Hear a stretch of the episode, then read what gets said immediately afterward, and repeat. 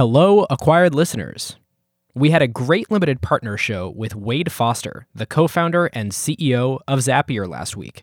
We wanted to share a few segments with you all where we talk about being in the right place at the right time for the no code movement, and frankly, helping to invent it, pioneering a remote culture, and how to value remote companies, and also how to get some clarity on the right and wrong ways to pronounce Zapier. We hope you enjoy.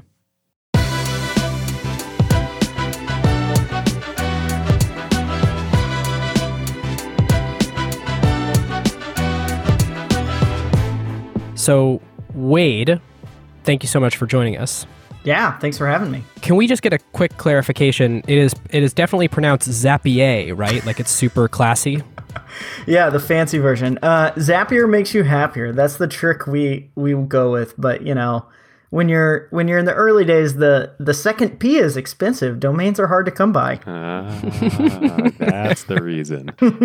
well, the real reason is actually we wanted API in the the name. Uh, and so the original logo had API in gray and everything else was in orange. Oh, I remember but that's that. Just, yeah, so it's just three engineers being too clever for our own good.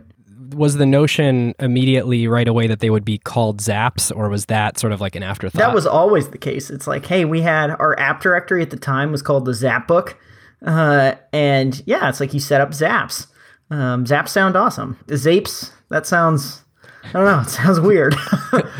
I feel like uh, zaping is a thing that I shouldn't do. Yeah, like zaping is what all the teenagers like are doing these days, right? it's, it's not good for them. No. Yeah, but zapping is fun. It is.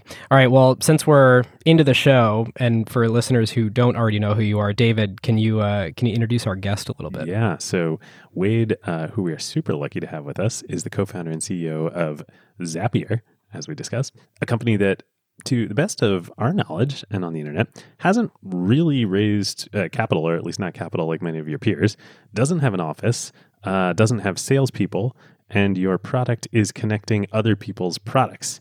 Yet, despite that, or maybe because of all that, it's actually one of the most interesting private SaaS companies in the world today. You guys have grown to over 50 million in profitable ARR in just seven short years. And um, we are super excited to have you here to dive into the whole story behind it. Thanks for joining us. Yeah, you're welcome. You didn't say low code or no code, but there's this definite movement going on right now that sort of takes takes this notion of you know you don't have to, to overthink something and build something really robust and loop in your engineering team and what you actually should do is just get something out that works zapier to me feels like one of the three companies that's always named when people are um, citing this, you know, sexy movement that's going on right now in, in low code. Like, number one, how do you think about that? And number two, sort of what's it like when when a movement kind of falls in your lap like that and you get lumped into or maybe it was more intentional than that. I don't know. I, I should stop uh, naming it and let you uh, jump off that. Well, certainly no one called it no code in 2011 when we started the company. Like that was not really a thing. Along the way, people have tried to name it. Um, you know, I heard uh, like citizen developer was one that like the the Forrester or Gartner analysts like to use, which I know that I was like, eh, it's not quite right. Are most of your users not developers, right? Yeah, they're not developers. They're like they're they're software users. Like they use software to get their job done. So, you know, if you know how to use software, you you know how to use Zapier. Is kind of the best way to describe it, I guess yeah, you probably need to have like a little bit of logic thinking. You know, you can think in sort of like, hey, when this thing happens, I want this other thing to happen. But that doesn't mean you're necessarily an engineer, um, not at least not like a traditional software engineer the way I think most people think about it. So it's been f- really fun because yeah, in the last I don't know, 18 months, 24 months, the no code thing, like it finally there's like a name to this that sort of stuck and feels good and like people are rallying behind it. Um, but it's something that's been happening for a long time. People have built companies off the back of Zapier that were non technical founders for a long time. One of the things we're trying to do is democratize access to this stuff. You shouldn't have to be an engineer, you shouldn't have to be like the elite to make this stuff happen. These tools should be accessible to anybody. This could sound wrong, so I want to be clear up front. Engineering is critically important. I don't mean to oh, denigrate oh, it at all. However, mm-hmm. the we've gone just like I've seen it in the investing side uh, from over the last year from engineering is a absolute critical core competency you must have as part of a company from day one to yeah that's kind of a question mark it, it kind of depends what you're doing and if you're doing the right things like no you can use zapier you can use webflow you can use a bunch of stuff and get really far without it Totally. Do you have a favorite example of like someone who built something that even you were shocked where you were like, oh my God, you could do all this with Zaps? I mean, you could just go like check out Ben Tossel's stuff on makerpad.co.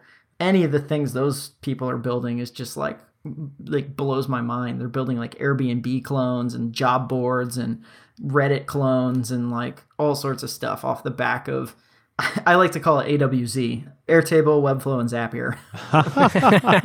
That's amazing. Well, Wade, I'd, I'd love to move here into uh, a little bit of a conversation about remote work. So, you are uh, speaking to us from your home office, which is sort of your only office. And I think you guys are one of the most uh, maybe vocal probably the better way to put it is the, the most one of the top two or three most well-known companies who have pulled off uh, remote work.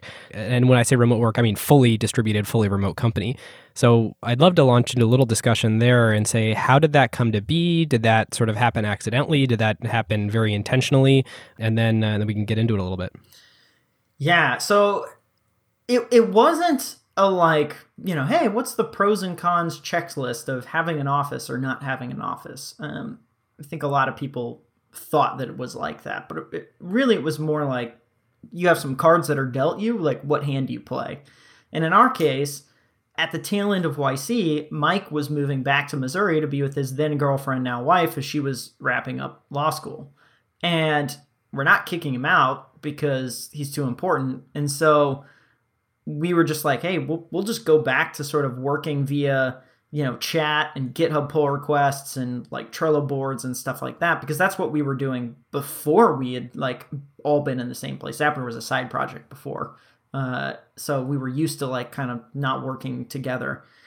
And then a second thing happened at the same time, which is we hired our first person. And we never hired anyone before. And so we asked for advice. Hey, how would you go about de-risking this situation? And, and some folks recommended just work with old colleagues, people that you already sort of trust and have a good working relationship with. And all those people are back in the Midwest. They're not in California. So we hired a, a, a guy I'd worked with who was in Chicago. And then we hired another one who was in Columbia, Missouri. And so, you know, five people were in three different cities. A couple things happened. Features kept getting shipped users kept signing up. Uh, customers kept paying us. The world didn't fall apart, and yeah, the team was happy. Yeah, yeah, the team was happy. Customers were happy. So like all the sort of basics, like it's like this seems fine. Like it actually seems more than fine. It seems even good. Was so, uh, was Silicon Valley Orthodoxy like telling you you were crazy at this point? Oh yeah, I mean this is 2012 and like people are like no company has ever been built this way. No one will ever buy you. This isn't going to um, scale, blah, blah Yeah, blah. just all the sort of reasons why it wouldn't work and we're just sort of here looking at it and being like I, I mean it's you're not wrong that there's not big companies like this, but also it's working. So you know, I don't know what to tell you. so we just said like I think we know something that other people don't know we're just going to do it this way. And as a result, we'll be able to tap into a global talent pool, and no one else will be doing this. And hey, that'll be good for us. And, you know, sorry for everybody else, I guess. Give us the pro con list, sort of looking back. I mean, what, and like life is all about trade offs. So sure. there's all these, you know, you get to tap the global talent pool, and there's lots of great things. What are the trade offs involved? The biggest bummer of it all is how you celebrate like epic moments. You do it on Zoom. And so it's not the same as like all being in a room, high fiving each other, and just like you miss out on that. So that I think is probably the biggest bummer for me. Eric, if you're uh, listening over at Zoom, this is a this is a feature you should you guys should build. Yeah, it's like how do you make how do you make yeah that that moment feel better? And we found ways to make it feel good. Like you know maybe we're eighty percent as good as being in being together, but it's still not quite the same.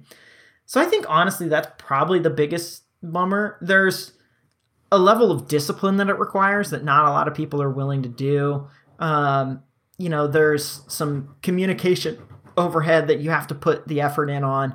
But I don't think that's actually a trade off. I actually think that's a good thing. Like, as your company gets bigger anyway, you're going to need that discipline. You're going to need to be good at communication. So I just think it forces you to think about that stuff earlier in your company's life cycle, which forces you, when you get there, you'll be better. You'll be more prepared for it. These skills make you good at any job, but in a remote work, they're sort of necessary. So I have to ask. So you use Slack, you use Zoom, you use Google Drive, lots of other you know tools that are you know you've documented out there. But you also have this internal tool, Async, that you've built. As you describe it, it sounds awesome. Can you tell us like more about it? It's like a blog meets Reddit, I guess, is probably the best way to think about it. The biggest value it gives us is it's a place for like slower form communication, like more intentional thinking uh, like company announcements, key strategies, things like that. I find Slack is so fast paced. The half life of a Slack message is like an hour. Like if you don't see it in the hour, like you know, might as well have not existed at all. Well, it's not um, the right um, medium to to document something thoughtful. It isn't really, and so async is kind of the that you know that version of communication that's maybe like between a wiki and Slack, where like Wiki is very permanent. It's like, hey, this is sort of our forever documentation. But async is like, hey, what's important to us this week or this month? And it's slower form. An async post might live on for a full week or something like that, uh, maybe a little longer. We've made it somewhat dynamic. So right now the the homepage is dynamic so that it adjusts based on like what's it like hey these are the posts that sort of everyone should look at. You have your own personal feed that's also dynamic based on who your manager is who your teammates are like other authors you read regularly. So it tries to like say here's some other things that you should probably be paying attention to inside the company. And it just sort of allows everyone to like keep tabs on things that are like you know just take the blinders off a little bit i guess. Yeah all right, Wade. So how how can I license this thing? uh, you know, uh, not you can't right now, but like it has crossed our mind that like maybe this would be a good thing to sell. All right, one one last question on remote work. It has been uh, espoused the the folks over at GitLab um, sort of have this belief that if we were to sell, and we, you know, we want to be a company that IPOs, and they've been very public about documenting that. If we were to sell, the the prevailing wisdom is that a remote company takes a fifty percent haircut on valuation, and this show is ostensibly about acquisition. So I figured may as well ask the question: Do you do you have any thoughts on that? Like, do you think it's true that there's some sort of valuation haircut that happens because you know, when acquirer thinks there'll be higher attrition or something like that? I think in 2012, yes, but today I think that's not even true. In fact, you might even be able to get a premium for it because I think companies are realizing that they're they're gonna need to be global companies. They're gonna need to work with distributed teams, and so an entirely distributed org is gonna be bring in an expertise that no like it's gonna be hard to build on your own. So I think there's an argument to be said that you might be able to get a premium for it. Interesting. One last topic we'd be also totally remiss if we didn't cover related to that. Can you talk to us a little bit about your financing strategy at the company and capital raising and lack thereof? And, you know, see, you guys have raised less than $3 million in total, right? And are at well above a $50 million revenue run rate. You're profitable, you're cash flow positive, all this. You're an amazing company. Obviously, that sounds amazing. But are there any trade offs along the way as you, you know, looking back on all this that like making those decisions? For us, I don't know that we traded off on anything. Like, I think we, more money did not mean more success for us. We had other bottlenecks that we had to to take on and deal with. So money wasn't the trade off for us. And and so that's how we always thought about it, which was what's the blocker in our org? What's causing us to not get adoption in the market at a way that we want to get adoption? Like what's holding us our, our mission back? And let's laser focus in on those things uh, and try and fix some of that stuff up first, uh, rather than throwing more people. Because really, what you're talking about when you're raising money is you're saying, "Hey, let's throw more people at this problem." We didn't feel like more people at it is the the solution. You're either saying more more people, more fixed costs, or, you, or or you're saying lots of companies doing this now, more variable costs, more marketing dollars. Yeah, I guess that's true. Like, I mean, you could just throw a bunch of marketing spend at it and like lose all that money, Right. um, which maybe is a. I mean, that's how like you know Casper and some of these other companies have built their business. But you know, look what's happened to them. Like, Right, that's exactly. clearly not a great way to build a business. All right, listeners, if you want to listen to the full episode, you can check out the rest by clicking the link in the show notes or going to glow.fm slash acquired, and all new limited partners get a seven day free trial. Thanks, and talk to you next time.